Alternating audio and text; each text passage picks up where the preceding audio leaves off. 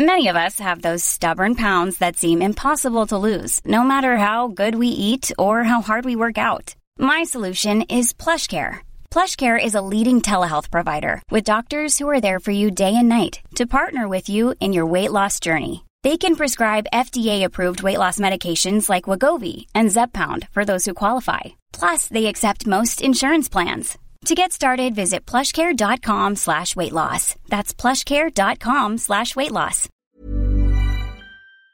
Hello, and welcome to Wannabe, the podcast that takes you from where you are now to where you want to be in 30 minutes or less. I'm Imriel Morgan, founder of Content is Queen, a podcast agency and community for ambitious podcasters. Thank you so much for taking the time to be here. Wannabe's focus is to help you take consistent action to build a successful life and career in the creative and entertainment industries.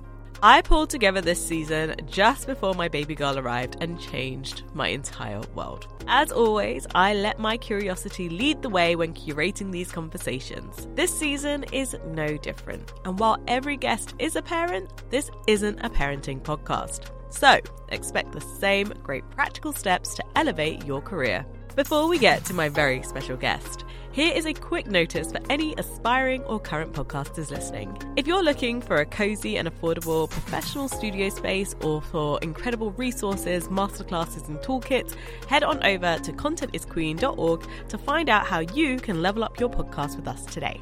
Now, let's talk about my first guest. Where do I even begin with this babe?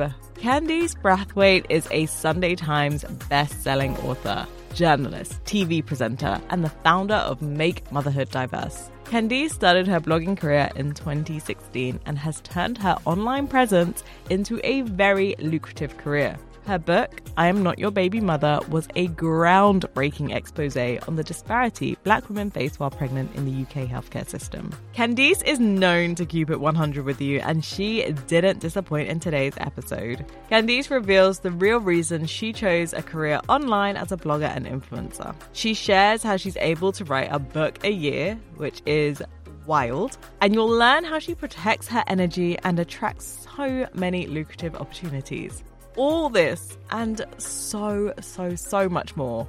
Let's get into it. Who did you want to be before you became who you are today and why? Wow. Uh I think Oprah. that was the only example. It probably was a tie between Oprah and her name's gonna go from my mind now. But there was a black female newsreader that used to read on ITN Ooh. before it became oh. ITV. It was out of those two just because they were the most prominent female black figures mm. on television and I knew in my gut that my life would steer me towards communication. Mm-hmm. I wasn't sure on what level, but I was like, oh, I could talk for England. I used to love talking as a kid. I used to love conducting fake interviews and I used to love writing. So it was the intersection of maybe TV, maybe journalism. And so those were the two. So more Oprah, I would say. You know what? Oprah is an inspiration to us all. Literally. there were so few black women on TV. Like, it is shocking. You've kept the communication thread alive, and that's pretty noble. How has that been? Has that been an easy journey for you? Oh, it's been a very difficult journey just because, again, even though so much of the communication should have nothing to do with what I look like, what I look like just provides extra barriers that can be very, very exhausting. And in my early days of blogging and being online, it became really painful to see every white mum influencer who cannot write for anything be thrown these book deals. Like I, am always so frank about. No, I'm like some of them can barely string together the ABC, and they were just getting book deals left, right, and centre because they presented as this sort of person. And I, by the time I am not your baby mother got picked up, I was one week away from signing with Unbound. Oh yeah, who then I would have had to raise money to get that book out there because my proposals had been turned down about nine times. The pushback was always, "You're a great." Great writer, but your social media following's too small. Because it's a business that want to make money, I think for them, the quick grab is to sign someone who has 2 million followers. They know they're going to get this amount of sales just based on data, and Bob's your uncle. But that means we're missing out on really great storytelling. Yeah, no, I, I completely applaud you for one, persevering, getting the books out, and now being on to book number three, which is not an easy thing to do. I can't imagine. Can you walk us through your writing process? How are you also finding the time to balance family, children, writing, and then maintaining this online presence, which looks like it gives you a lot of joy? Yeah, it does. It just gets done, and I just feel like no role is separate from the other. I get so much inspiration, especially now I'm moving into fiction, from being online, especially on TikTok because I'm doing YA. Mm-hmm. I'm able to like really be in a 16 year old black girl's brain on TikTok. I'm not the kind of writer who's like, I write every day from nine till three, and I need to light this certain candle. Now, I, I'm going to use the phrase, it's not that deep just because I'm lazy. I understand there are people that have to write in that regimented way. And I would say the lucky thing for me is writing isn't my only job and there's a luck in that. There are some people where it's solely what they write that keeps the roof over their head. And so there has to be this absolute military dedication because it's like going to an office job. Yeah. The reality is sometimes I'm writing, but sometimes I'm shooting sponsored content, but sometimes I'm on TV, but sometimes I am telling a brand how they cannot be racist. Like there are all these other prongs going on. So literally sometimes writing happens between 1 and 4 a.m and then I get some sleep, and then motherhood starts in the morning. That's how it goes. And I've come to accept that's the kind of writer I am. My publishers have come to accept that's the kind of writer I am. Oh, there's so many threads I want to pull on, but I can imagine that it is truly exhausting because it is your own life. You have documented the experience of so many women, black women in particular, and it was UK specific. And I think that's what was so groundbreaking about it in so many ways is like actually we've been like this very silent minority, unfortunately, for such a long time here.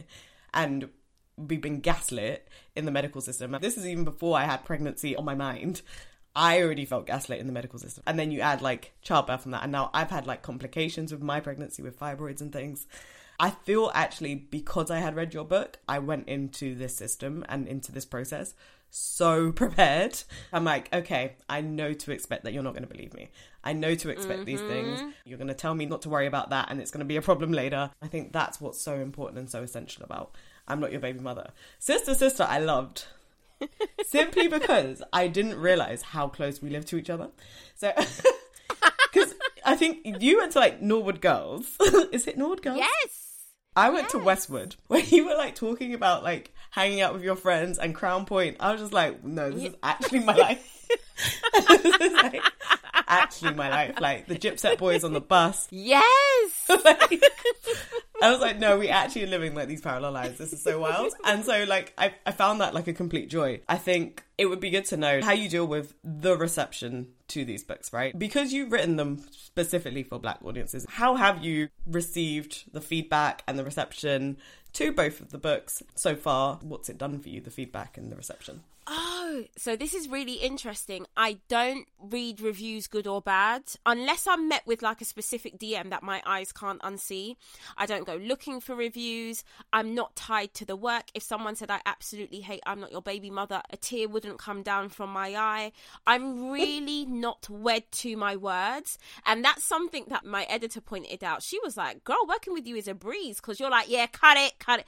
I'm just like, get the story across in the word count and leave me alone. I know whoever it's going to serve, it will serve. Mm-hmm. And I mm-hmm. just feel like, for me, the books I write are like children. I'm like a surrogate.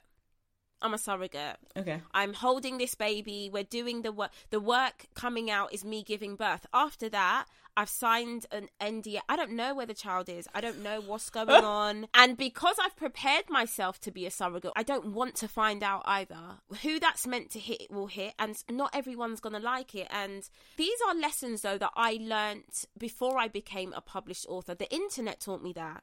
The internet taught me that the worst thing you can do is take on everyone's opinions and try and shape yourself and mold yourself. And I never wanted to be in a scenario where I'm writing for anyone but me. When I sit down to write, Candice is the number one audience. And as long as I'm cackling or having a good time or learning a lesson through the pain, I'm like, we're golden. Yeah, press print. I'm not the kind of person that's like, well, what will that mean to that person? And because guess what? J.K. Rowling weren't thinking about no Candice from South London writing them books. No, she was Nor not. was Enid Blyton. No one was thinking of a girl like me. Do you know what I mean? And so I'm not going to sit here and obsess over the people who might not get it or can't connect. But I just don't fuss with reviews. I'm like, meh. And, and for me, this is very much my dad's spirit in me, though. I'm like, the check still cleared. I don't know what to tell you. That is fair enough. Okay, I know some people can be like so deeply affected by feedback and criticism naturally, but as you say, you've been on the internet, which is probably the next logical place to go. Is being online. I would love for you to kind of just like walk us through where you started from with the internet and like what your intentions were when you started, and then how has that grown and evolved over time. The intention was always to financially buy myself out of poverty. I never mince my words about that because I think we meet so many content creators who are like, oh, well, I was just having fun. No, no, no, this was not a game to me. When I started to understand how valuable the internet was, I was working in publishing, I was working for Penguin Random House in their marketing department. And what I noticed is that all our ad spend was being taken from magazines and billboards and being given to, they were then called bloggers. And I knew this because I spent four hours a day on the phone to these bloggers, being like, "How much would we have to pay you for you to put this on your blog? And how many clicks do you get?" And blah, blah. and in my going through the Excel spreadsheet, sometimes I'd call maybe sixty bloggers a day, and not one of them would be of any color, not just Oh, not wow. black, just sixty white girls. I'd listen to the mind numbing price they were telling me to just feature this book on their blog. And then my business mind was like, right, the gap in the market is massive. Massive. Because I wouldn't click on none of you lots' blogs. There's nothing in common here. I wouldn't really be interested. And I started to like, especially look at the Instagram space, and there is nothing specifically within the motherhood field. Esme back then was like 18 months old, so motherhood was still really fresh on my mind. And I was like, okay, if this is how I'm going to crack the nut, that's the route to entry. If Candice, who was so big and bold in 2014, knew the horrific racism that was waiting for her on the other side of this entry, I'd still be at that desk. I can imagine that there would be battles that I could see myself through. You know, that level of hate or that level of trolling, I that's not something I would wish on myself. Thankfully, we don't have a crystal ball and we roll the dice and we do the thing. And I think it wasn't until I'm Not Your Baby Mother came out that I was like, right, now I'm truly done with just doing motherhood content because the reality is I don't want to chill with these women no more. I don't like not one of you. You're all jarring. like, What? I want to do this. I did not see this. this just took a, a very sharp, sudden turn. Like Okay. honestly, the because people might not know. So, I'm not your baby mother came out literally in pandemic point zero, so May 2020, and this was the week that George Floyd died. So by now we've been locked down for like two, three months, yeah, and I'm having to understand what life means separate to these stupid dinners where you don't really like anyone and everyone just wants a photo and all of the internet hype. And it really helped me understand I don't like you lot. I don't like feeling like I need to sit down or educate certain white women when the reality is so many of you don't like me or you don't like my presence in this space. And I made a promise to myself that as we were allowed back out, I just wasn't going to play that game anymore. My book was the only thing I wanted to achieve in that space. And now that that was done, I didn't want to hear it. I'm just not involved. But those lessons were learnt over a long period of time and in a really painful way because I'm sure most people listening would know that I was racially trolled by a really popular mum blogger. She was the queen bee of mummy blogging at the time. I had my childminder call me and be like, Why are you in the Sun newspaper? That was a nationwide story. And I was like, No, no, no, no, no. That secondhand embarrassment can't catch me twice. I just don't care. I will not frolic. I will not smile. And I think I'm owed that level of safety and protection now. I'm like, I came into that game wanting to make room for black mothers who were perhaps working from home or wanted to utilize the internet to better the lives of their family. And I think I achieved that. And we're done in that space. So, how would you describe the current space? The current space now is super fun. You know why? I'm not really in a clique. No one could say, oh, Candice is a beauty blogger and you see me with these people. I just pop up where I want to pop up. Also, even though I'm maybe the same age as a lot of people using the internet, I feel a lot older. So that puts me in like this different column, which I really enjoy because it means that I can say, and this is very important for black women, it means I can say no. It means I can just be like, I ain't doing that. Check my CV, check the tears, check the pain, not going, not turning up. Like I've really weathered the storm. It was so funny to see all of these companies doing black squares, black squares. When I could, if I really wanted to grab a podcast mic, I could fold at least 20 of them. Because I'm like, the emails I have on you guys telling me to pull down certain content, if not, you wouldn't work with me because it was too black. You're actually off your rocker. So to be in a position now where I get to call the shots, that's what the space looks like to me. It's outside of that, there are so many great black British female content creators. It's unreal. And I'm a massive content consumer. I'm always going to support and reshare and show up. But I, I've also learned to just mind my business. hey, it's Danny Pellegrino from Everything Iconic. Ready to upgrade your style game without blowing your budget? Check out Quince. They've got all the good stuff shirts and polos, activewear, and fine leather goods, all at 50 to 80% less than other high end brands. And the best part? They're all about safe, ethical, and responsible manufacturing. Get that luxury vibe without the luxury price tag. Hit up quince.com slash upgrade for free shipping and 365 day returns on your next order. That's quince.com slash upgrade. Hi, I'm Daniel, founder of Pretty Litter. Cats and cat owners deserve better than any old fashioned litter. That's why I teamed up with scientists and veterinarians to create Pretty Litter. Its innovative crystal formula has superior odor control and weighs up to 80% less than clay litter. Pretty Litter even monitors health by changing colors to help detect early signs of potential illness. It's the world's smartest kitty litter. Go to prettylitter.com and use code ACAST for 20% off your first order and a free cat toy. Terms and conditions apply. See site for details. Something that I love about you is that you always look faboosh. Like you, you do not come to mess around like with your clothes, with your makeup, like your haircut. Today I'm in a black tracksuit, guys, with no lipstick. It's actually mad. I look like a bank robber. I didn't say it, uh, but normally you do come. You don't come to mess around with you being you know you've, uh, you've pulled yourself out of a position of as you described poverty and you know not having enough. And actually it's in both of the books like Yeah. how you've gone about doing that. And if people haven't read it that's why i mm. asked these questions. I guess like with your wealth really like thriving mm. and flourishing and the lifestyle you lead online do you think about the sustainability and the planet and like how that all comes about i feel like i'd be remiss by not asking that you know Do you know what? No, no, no. You've you've asked a really good question, and I'm not gonna lie. It's still a struggle, and this is. I don't. No, let me just be honest. The way I offset it is by now not investing my money into fast fashion. The thing with that though is I always like do a little asterisk and say that's my privilege.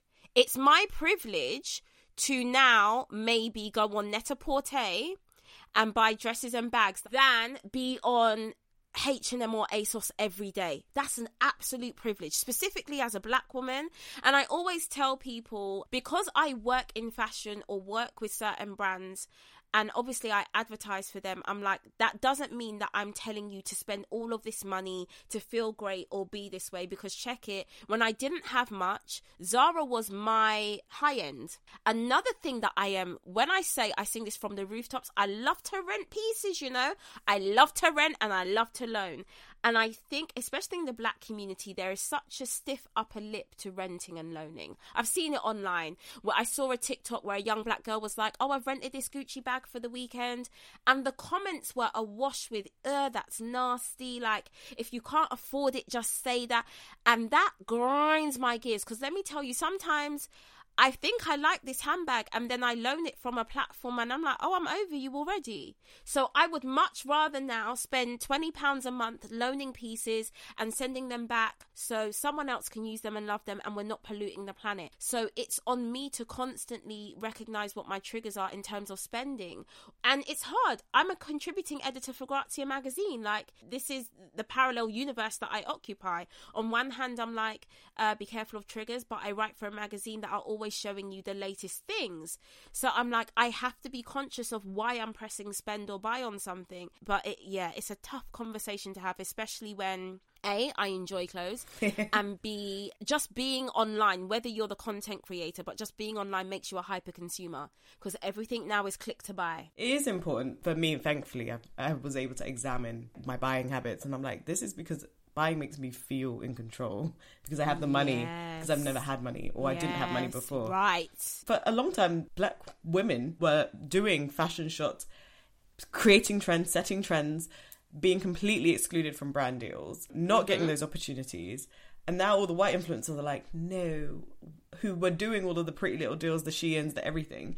They are like, oh, sustainability. We don't do fast fashion anymore because they've now made their millions and they've made their money. And now it's like shifted where the deals are going to blacker places. Yeah. And now it's like, oh, let's demonize fast fashion, but the faces Mm-hmm. are black now. And it's only because black women now have access to certain things that now it's too much. It was even an internalized problem for me. I follow this really great black luxury content creator. She posted up what felt like her 100th Chanel bag. I clocked myself in my mind going, girl, where you getting all of this money? Like, this is excessive.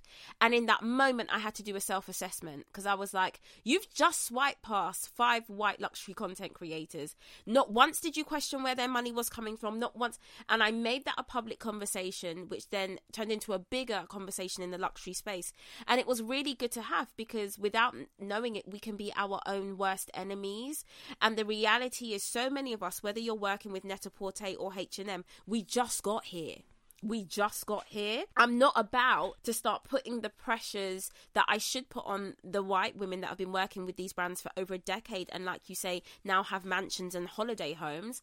I'm not about to put the pressures we should be putting on them on the people that so many of them are still on universal credit and they're trying to hustle and they're trying to make it work. It's just about finding the balance and also taking so much of that blame and putting it on the brands. Mm-hmm. Where are your sustainable options? Why do you have a collection every week? Like these are the questions we need to be asking. That is very true because I don't understand why we need to be changing trends so frequently. It's just not necessary. Every week. Like Are we just getting old? Are we just old? Do you know what? I said what that the other day. I was like, I must just be old, you know, because this is mad. And not only just old, I'm also very comfortable in my personal style. I don't need Y2K to come back. I hated it the first time, and I know how I like to dress now. I'd love to know what you're working on getting better at right now in your life. I embarrassingly figured out that I spend more time fighting for stuff than just doing work. So I felt like 2021 was me knocking on not just doors that were locked, but had like wooden barricades on oh, them. Oh, wow. Or trying to insert myself into spaces that I know I'm deserving of, but just not reading the room and understanding. No, there are people in power who don't want you here or just because of how you look, they're not going to give you that role. And so, what I'm trying to get better at is having what did I call it? A pull, don't push energy. And by that, I mean like be the magnet, be the sitting duck, really key into that whole thing of what is for you won't pass you by, and just put my head down and do my work. I am very clear about my purpose here on this earth. I'm clear about my talents. I'm clear about what I'm good at and what I'm not. And now that I know that, can't no man, woman, or child send me mad. As an example, just the other day, some people called me to do some job. They called me, and then we had a little call, and they were giving me the energy of, yeah, well, you know, we're speaking to lots of great black women, so we'll circle back. I was like, lose my number lose my number. I didn't call you. And you're not about to make me feel, with all the work I've done in and outside my industry, that I need to jewel someone or I need to. That's just not mm-hmm. the vibe. For me, luxury and soft life means that I'm not fighting you for nothing. When you're ready to get in your right mind and know that there's only one person fit for the job, holla. Until then, we don't need to do this because it gaslights me. It makes me feel like I'm not worthy. It makes me question the hard work that's already been done. Yeah. I'm tired of the politics within the black British media industry because there's so much of it. I'm tired of the gatekeeping. I'm tired of the gatekeeping specifically by black British men in the industry. Don't get Ooh. me started on that. Because if I went there, if I opened my throat chakra, like, if I really let it flow, I feel like, I'm I- there just does need to be like a, just a space and a moment. we just need to hold space for I'm that tired. conversation. Where did you get your audacity from? Because if anyone could be described as audacious, of all all of my interviewees, you would be like right up there in like the top five of people that are definitely audacious, bold, courageous, just doing and saying what needs to be said. So where does that come from? It comes primarily from pain, I think. It comes from understanding. After I lost my dad, I was just like, okay, that's really a taste of the deepest pain you're ever going to feel. Outside of losing your kids, you're not really going to match that energy. So you've been in the dark now, you've been in the trenches. Why would you stay here? Why would you risk staying here? Why would you grow this energy and this mood like a cancer? So we have to go in completely the opposite direction. I'm like, I'm literally this orb of light, collecting light from other people, and I'm here to have a good time. And I don't want to die with any shoulda, coulda, woulda. So we really have to go com- in completely the opposite direction. And then what happens is that energy starts to pour out of me. And I think that's what people see as audaciousness, or people who are used to black women being quiet, they see it as me being too flashy or being too loud. Or, you know, people will receive it how they receive, and it's not my job to deal with their perception. But that's where the audacity comes from because I'm like, my dad died at 42, I am 33. When they say life is short, it's not a joke. My daughter's nickname for me is Wizard. She's like, Mum, because like you, you, I literally watch you just do anything. You're like, you've got this idea or this plan, and then it just happens. So she's like, You're the wizard. And I'm like, That's the energy I want my children to have. So that when I'm not with them in the physical, they're like, mm-mm, mm-mm, we cannot get caught slipping because remember, mum had that Yeah. wizard energy.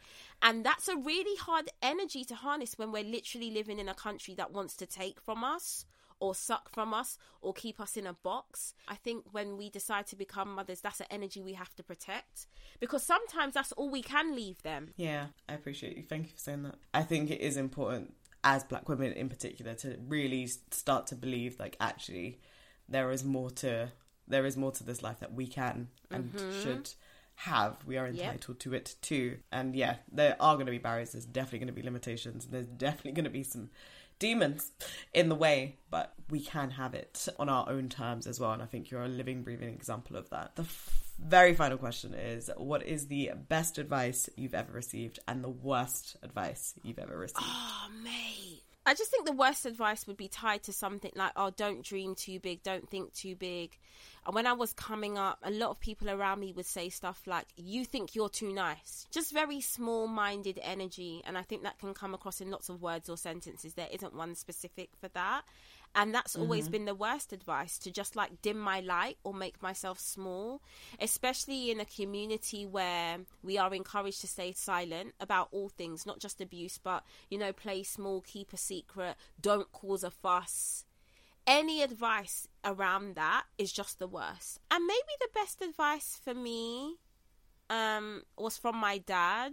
My dad was very much like, don't be afraid to take scissors and, and cut ties with anyone with anyone. You have to know that you have enough seeds to plant somewhere else and regenerate and begin again. And he didn't just give me that advice and energy with people, but even places. When I was 18, I got the opportunity to go to India for six months, and there was a lot of back and forth about me going. And my dad was like, You always take the flight. You always get out of your comfort zone. You always go and see something new. And that advice and that encouragement has guided me very, very well and allowed me to continue to explore and flourish. Him encouraging me to go to different places allowed me to even know they exist. And so that gave me like a head start on a lot of my peers who even went to uni. And I didn't go to uni, but I was just like, there are different languages, there are different cultures there. And not only are they different, I can move there. If I don't like something, I can physically remove myself and plant myself in a space that I think is going to be better for my growth. So that was the best advice. I love that. That's such good advice. Thank you so much, Candice. Honestly, it's been a pleasure. It was worth the wait. um, I'm glad we got to do this. I really appreciate you. Thank you. No, thank you for having me. This was awesome. Thank you. Boy, we have been trying to get Candice on the show for a minute, and oh my gosh, she was worth the wait.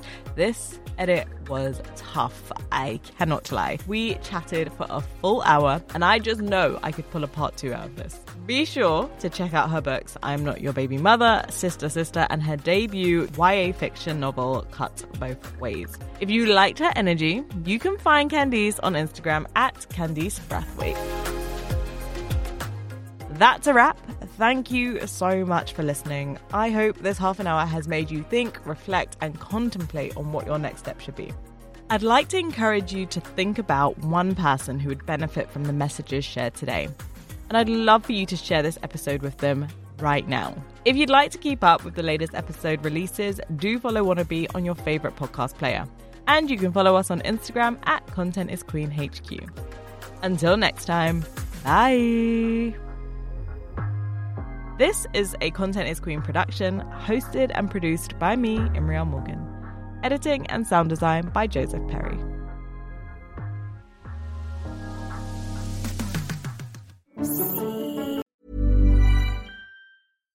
Hi, I'm Daniel, founder of Pretty Litter. Cats and cat owners deserve better than any old fashioned litter. That's why I teamed up with scientists and veterinarians to create Pretty Litter. Its innovative crystal formula has superior odor control and weighs up to 80% less than clay litter. Pretty Litter even monitors health by changing colors to help detect early signs of potential illness. It's the world's smartest kitty litter. Go to prettylitter.com and use code ACAST for 20% off your first order and a free cat toy. Terms and conditions apply. See site for details.